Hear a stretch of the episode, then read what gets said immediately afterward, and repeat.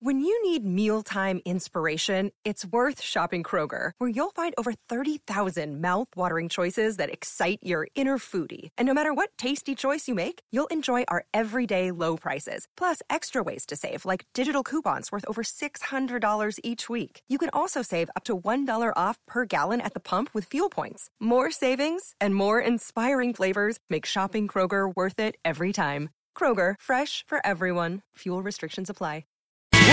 She's a kind of girl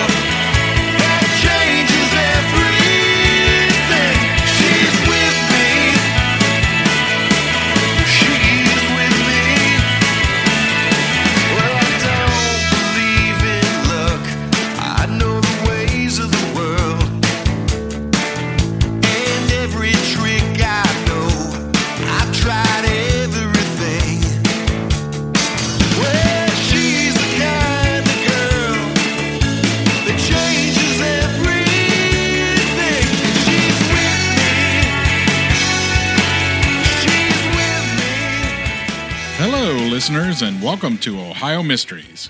You're listening to a clip of She's With Me by the Deadbeat Poets out of Youngstown, Ohio. The Deadbeat Poets is our featured Ohio musical artist tonight, so stick around to the end of the podcast. We're going to tell you a little bit more about them. Let you hear the rest of that song.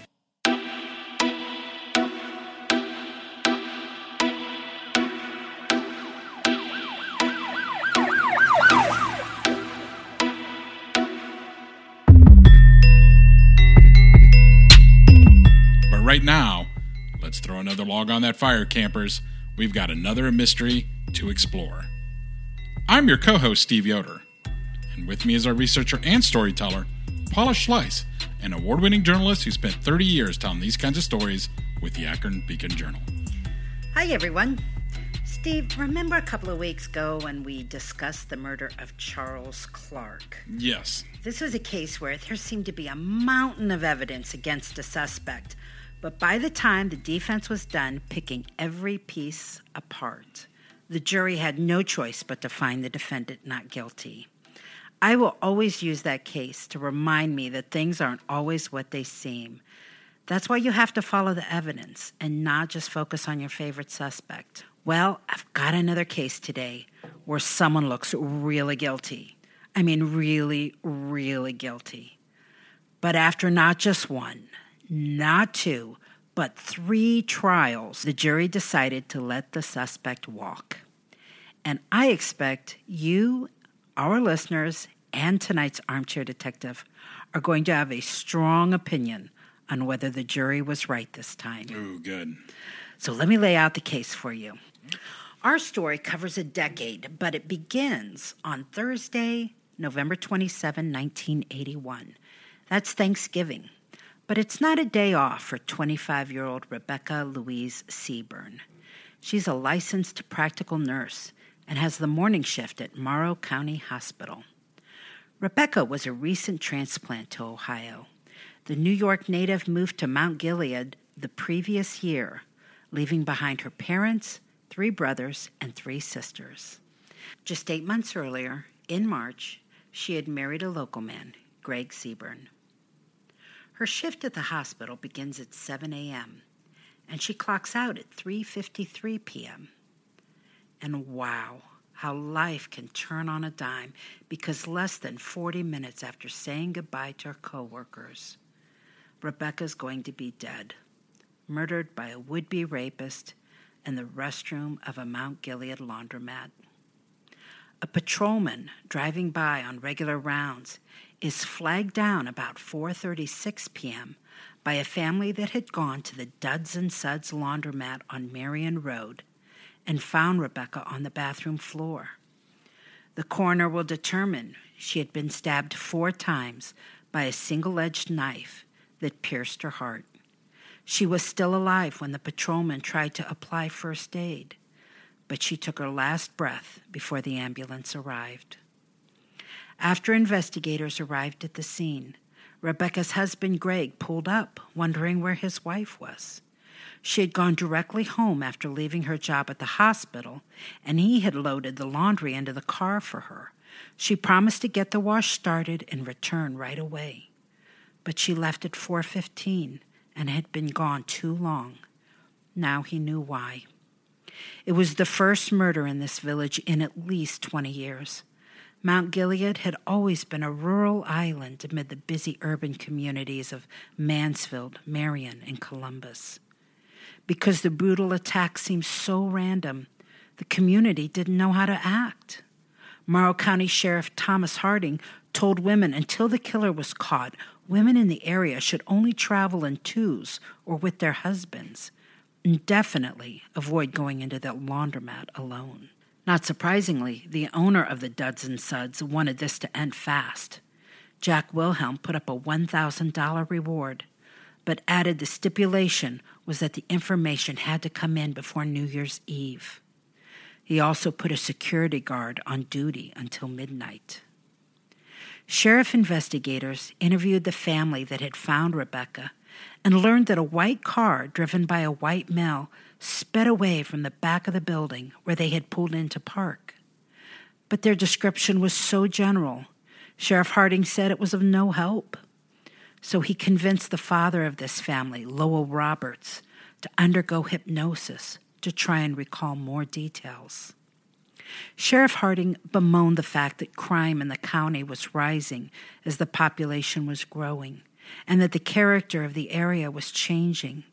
He said when he first started on the sheriff's department in the 1960s, it was rare to see a violent crime. But Rebecca Seaburn was the fifth murder in the county in three years, and the second of a seemingly random nature. The Seaburn case grew cold fast. The Duds and Suds reward expired and was replaced by a $2,000 reward from the Business and Professional Women's Club of Morrow County. By 1983, Rebecca's husband Greg had moved to Arizona. Family said it was too hard for him to live in town with the memories of his young bride and her horrible death. And then, in December of 1988, Finally, an arrest. A 50 year old man from Fredericktown in nearby Knox County was charged with aggravated murder in Rebecca's death. His name was Gary Bruce Chandler, a former employee of the Ohio Department of Transportation. Police were tight lipped on why they suspected Chandler, only saying they had substantial evidence. It was revealed that they had actually interviewed him back in 1983 when he admitted he'd been in the laundromat twice that day once to do laundry, a second time because he'd forgotten something. We waited too long, seven years, Mount Gilead Police Chief Robert Rule said in declining further comment. We're not going to take any chances on losing this. Chandler pleaded not guilty at his arraignment where he was accompanied by tearful family members who filed into court to support him. And they were by his side throughout his trial, which started in May of 1989. Right off, defense attorney Thomas Clark was on the offensive, turning the focus away from Chandler and onto another suspect, a man named Roger Morthland, who was an orderly at the hospital where Rebecca worked told his friends on three different occasions that he killed her. A friend of Morthland's would testify that he was at Morthland's home drinking beer and listening to music when Morthland got weird. He went to a red toolbox, pulled out a black and orange screwdriver, and started stabbing a chair several times, saying, That's what I did to that nurse in Mount Gilead. He said he went right to the police department after leaving Morthland's house to report that incident. Police questioned Morthland. He said he was drunk and he was only kidding. There was no physical evidence to connect Morthland to the crime, so he was released. But in 1984, he confessed again, this time to a cellmate at the Ohio State Reformatory.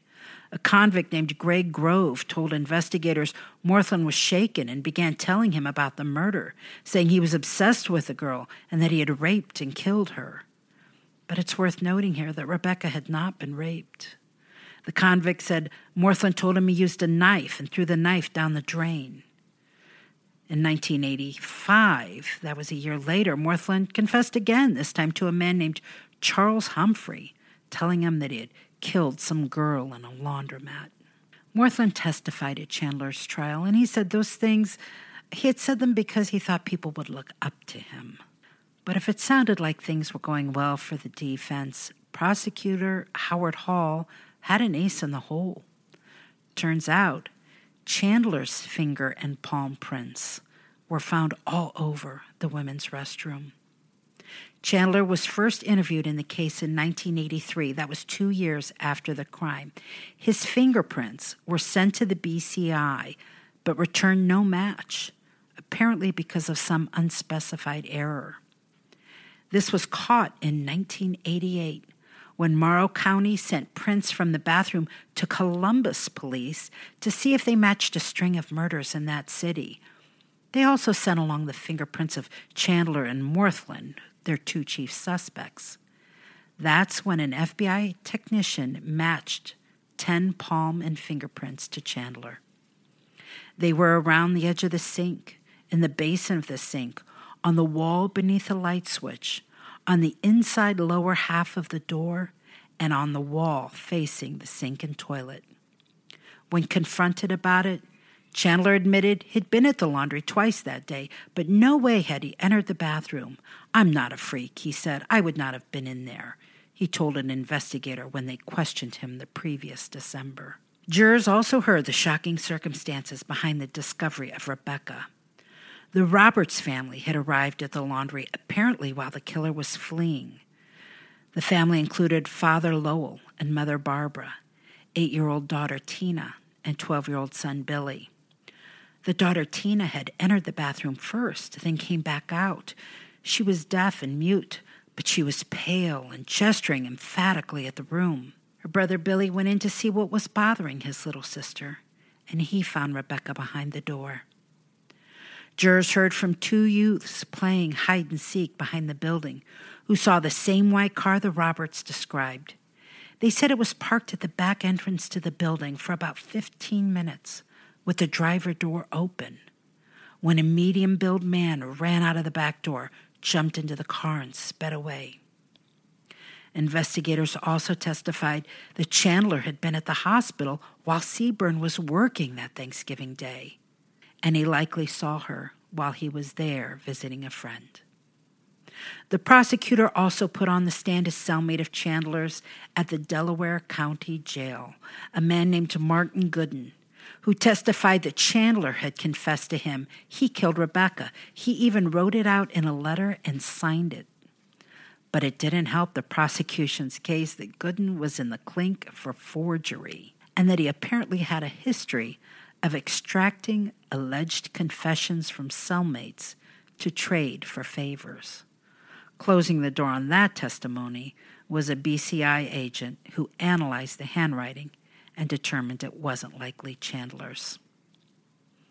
Chandler had family members testify for him, including his sister, Sandy Hoffman, who pointed out that her brother weighed almost 300 pounds and wouldn't be confused with a medium build male, described by witnesses. On May 30th, 1989, Chandler himself took the stand. He couldn't explain his fingerprints in the restroom. He said he was in the laundry that day, but had no specific recollection of being in the restroom.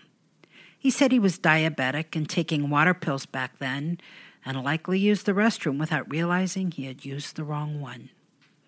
The prosecutor, however, noted that Chandler had been a customer at the laundromat for five years and certainly knew where the men's room was.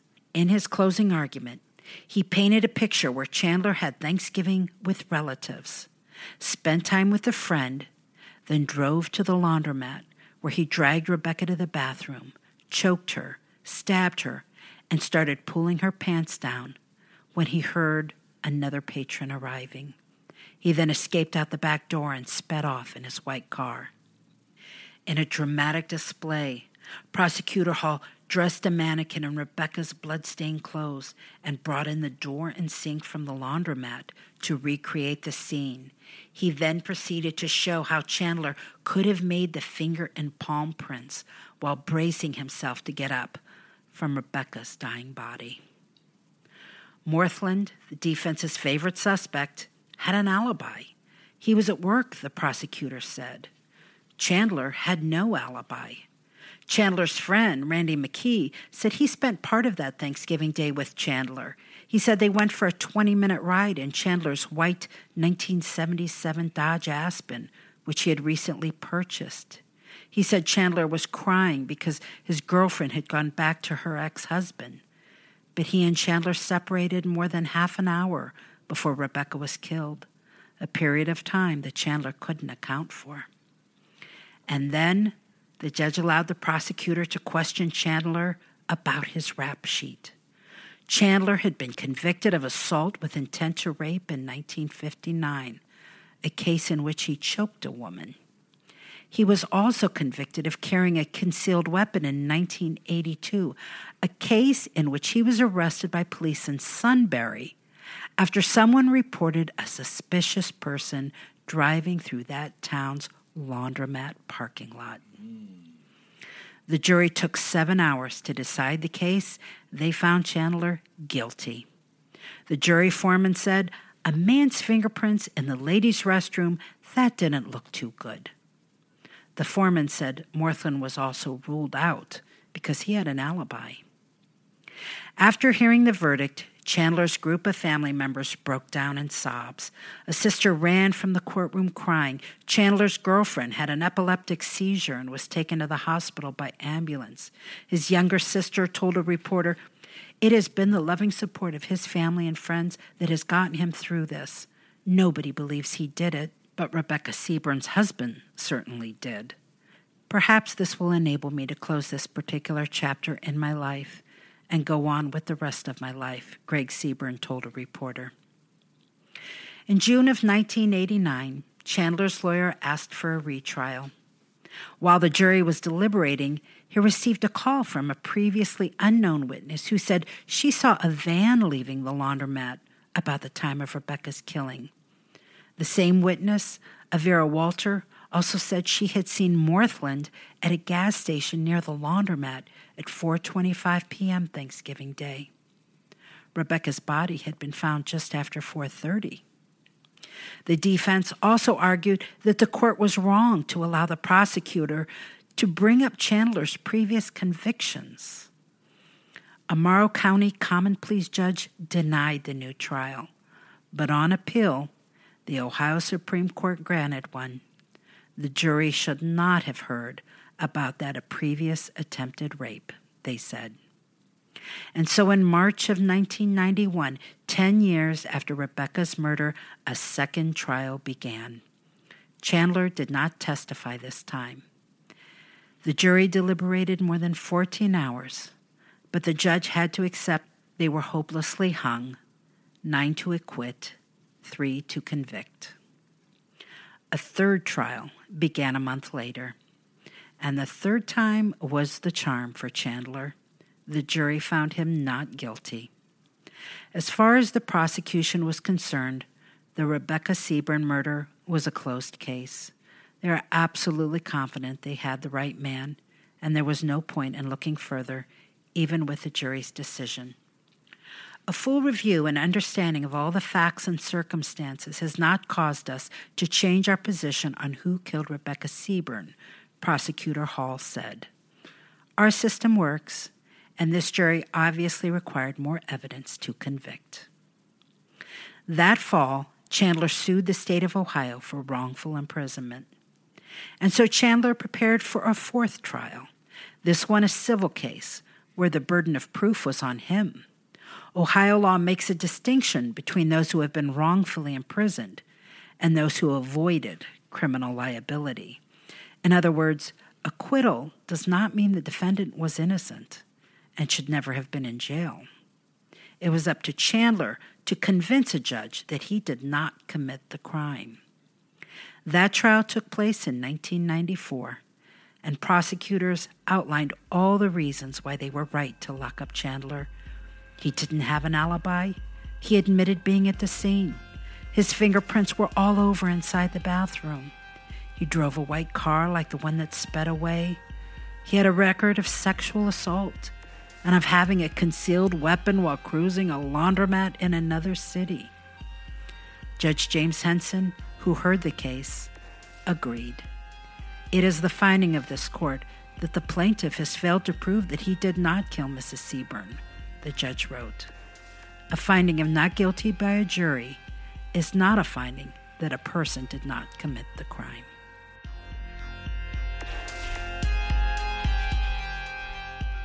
Well, with us tonight for our armchair detective is Haley Gorenflow, an Ohio Mysteries listener from Delaware, Ohio. Hi, Haley. Hi, Paula. How are you doing? I'm doing great. So, Delaware, that's uh, home of our uh, episode on Ruth Baumgardner. Are you familiar with that one? Yep, the OU student that went missing. Yes, yes. But listen, you are also very familiar with uh, Mount Gilead, which is the location of tonight's mystery. What do you know about Mount Gilead? So, Mount Gilead is a really small town, and it's kind of in the middle of around like Delaware, where you get in a more like city area. And then right across the road, basically, is kind of Amish uh, communities. So it's it's a real mix of both worlds. It, it is small. It's got the real homey feel. You can leave your doors unlocked. So, Haley, this case had every outcome possible. You had a, a guilty verdict, a hung jury, and a not guilty verdict. So, just cut to the chase. What did you think?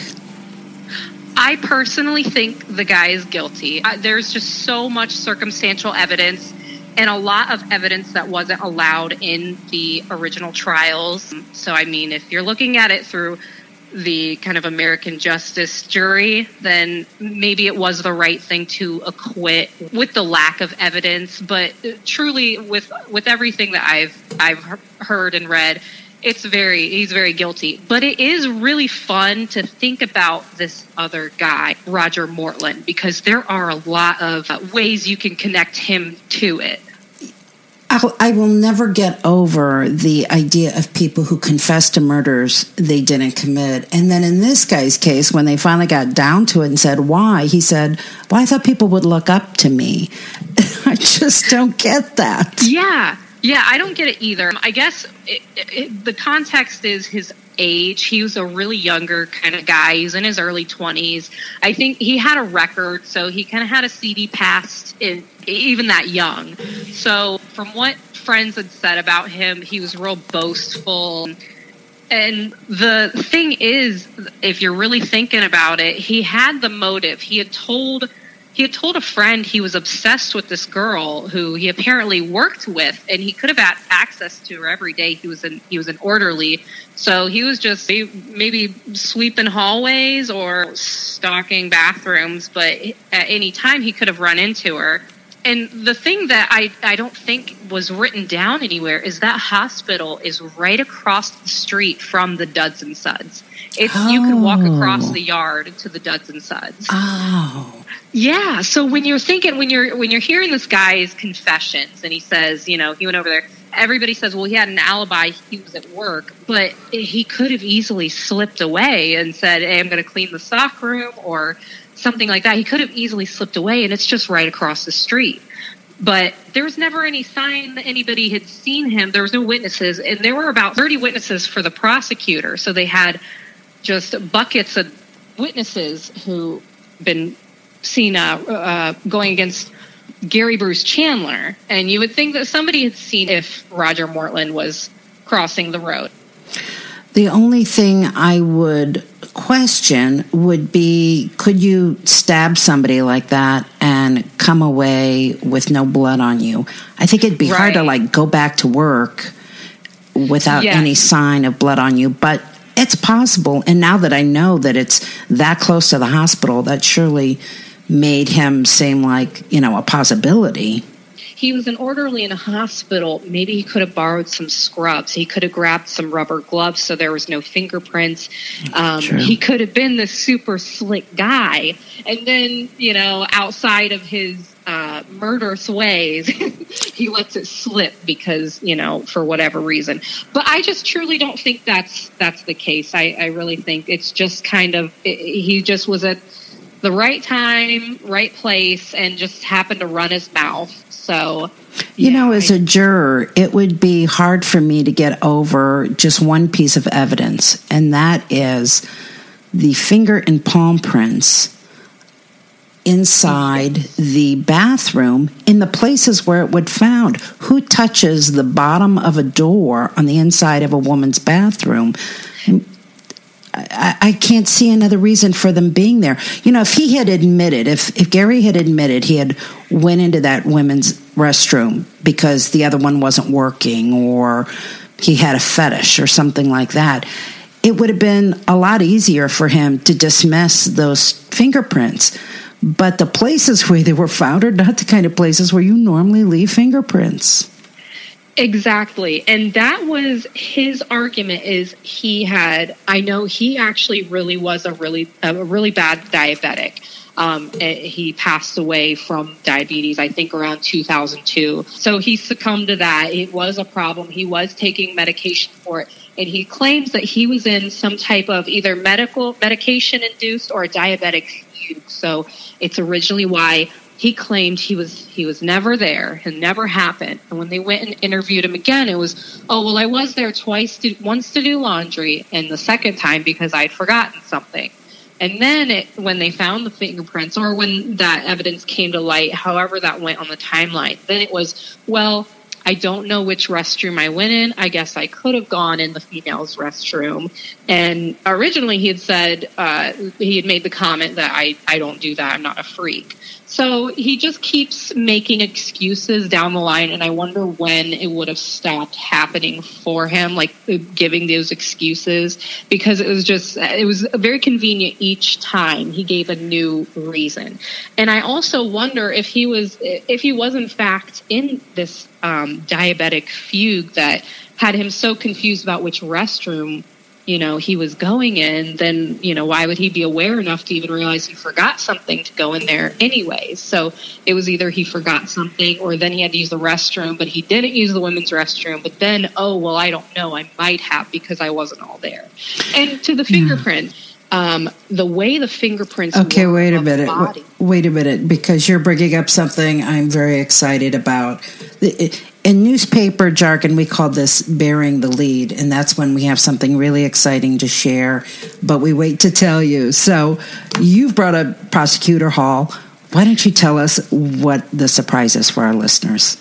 Judge Hall, the former prosecutor, became a judge. Um, I am acquaintances with him. So when my husband and I first uh, got our first apartment in Mount Gilead, he was actually our landlord's, which is how we met. So he owns some property there too. So when I was reading the newspaper articles, I saw Prosecutor Hall. I was just so excited. I was giddy, and I called my husband immediately. I said, oh, "This case I'm working on, you need to call Judge Hall right now." And and get an interview with him because I have so many questions. and you did. You called him. yes, yes, yes. We spoke. Um, we spoke at length yesterday about this. Oh, that's this, awesome. What a treat so, for us to have something that that current. So go yeah. ahead, tell us what he had to say. So about the fingerprints, he had said when over the body, um, it had seemed like the fingerprints were bracing, uh, like it's as if somebody had braced themselves to get up. So they were all down below, which, you know, there's no reason, like you said, there's absolutely no reason for those fingerprints to be down there. And it's especially telling when you, you have multiple handprints running up the wall to brace yourself. And, you know, it makes sense because Gary Bruce Chandler was a big guy. He was very big. I think the article says he was about 300 pounds. Right. Um, so if you are down, real down on the ground, and you go to get up, and you're a big guy, you're gonna kind of walk up the wall with your hands, especially if you have health ailments and and things along that line. Absolutely. So yeah, very very convincing evidence right there. I was really impressed with how this dramatic presentation must have been for the the jurors. I mean, uh, Prosecutor Hall dressed the mannequin in Rebecca's bloody clothes, put the laundromat door and the sink right there, set it all up in front of the jurors, and then showed how a killer might be pushing himself up from the floor after killing somebody and where those finger and palm prints were. I, that was like brilliant. I, I, don't know how that alone might not been enough yeah. to influence the jury. Yeah, talk about visuals. I mean, and that I I don't know if that idea came specifically from the owner of Duds and Suds, Jack Wilhelm. He said, "Come take take the stall, take the sink out, take everything you need, and you, you put it in that trial."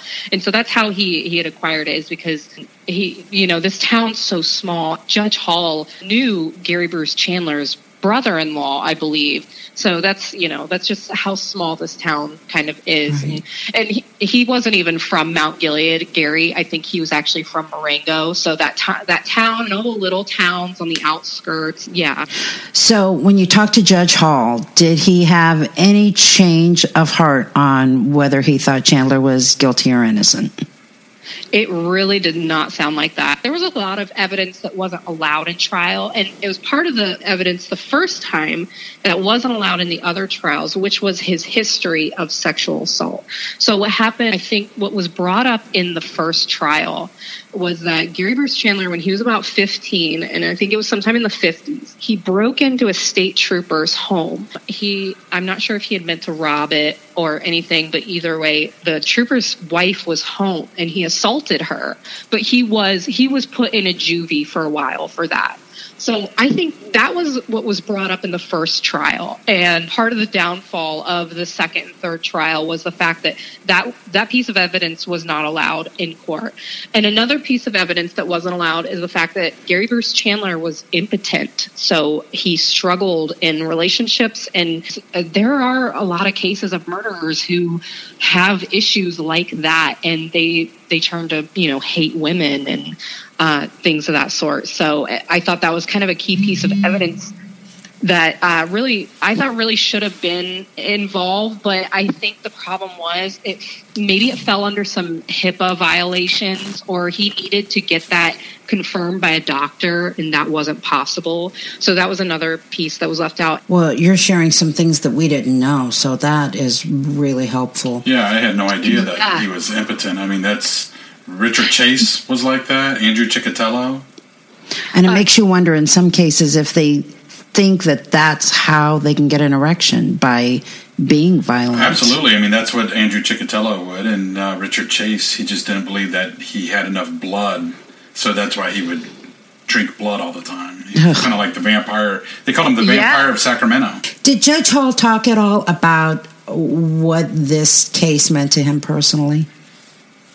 You know, I think it was his one of his first cases. I think he was an assistant prosecutor, and this case came up shortly after. So I think it was big for him. I really, really, truly do. The way he talked about it made it sound like it was it was a very big case for him.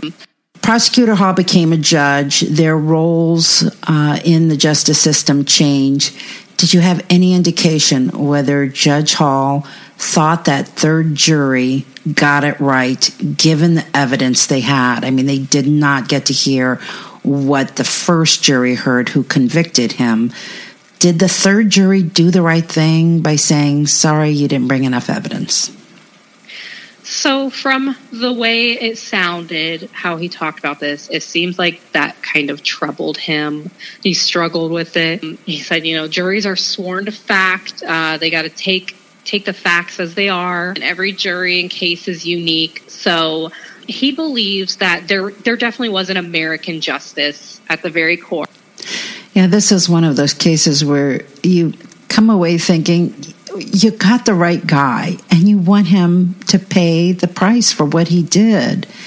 And yet, if you convict him on evidence like a former conviction, then you have to realize you have opened the door for everybody being judged by a mistake they made you know previously in their life do you want a justice system that can convict you based on previous mistakes that have nothing to do with the current one and it can be really hard to be objective and say no we have to have these rules in place for everyone Right. that's one of the This things was- that just frustrates me about this case is because I don't have any doubt that he was guilty.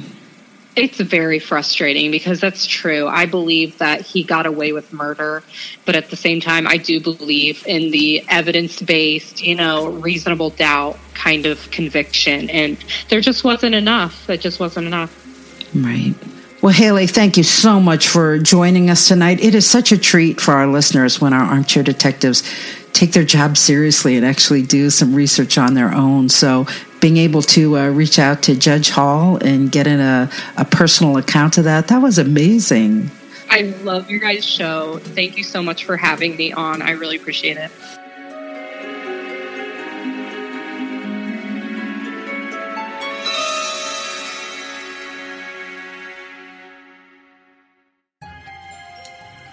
Well, that's it for tonight, listeners. For photos, news clippings, and more, on this and every episode, hop on over to our website, ohiomysteries.com. And that brings us to tonight's featured Ohio musical artist. The Deadbeat Poets is comprised of a veteran group of Ohio musicians with eclectic credentials. They are Frank Sesich, Pete Dravere, John Halumik, and John Corey. This Youngstown act formed in the summer of 2006, and they've grown a fan base that extends across the pond and throughout Europe.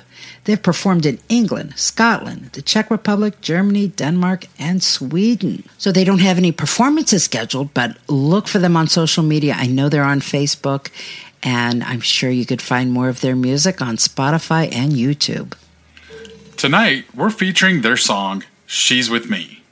So turn up the volume, and since you stuck with us to the end, you get to hear the whole thing. Enjoy this track by the Deadbeat Poets, and we'll see you here next week for another episode of Ohio Mysteries.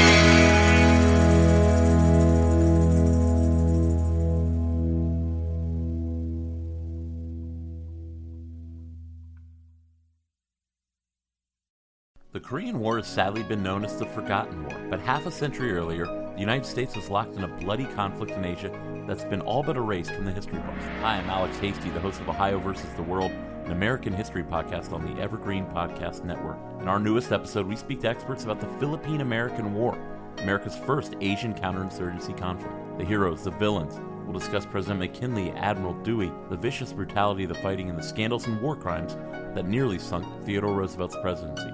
Check out our show, Ohio versus the World, on the Evergreen Podcast Network for our new episode about America's most forgotten war. Now back to the show.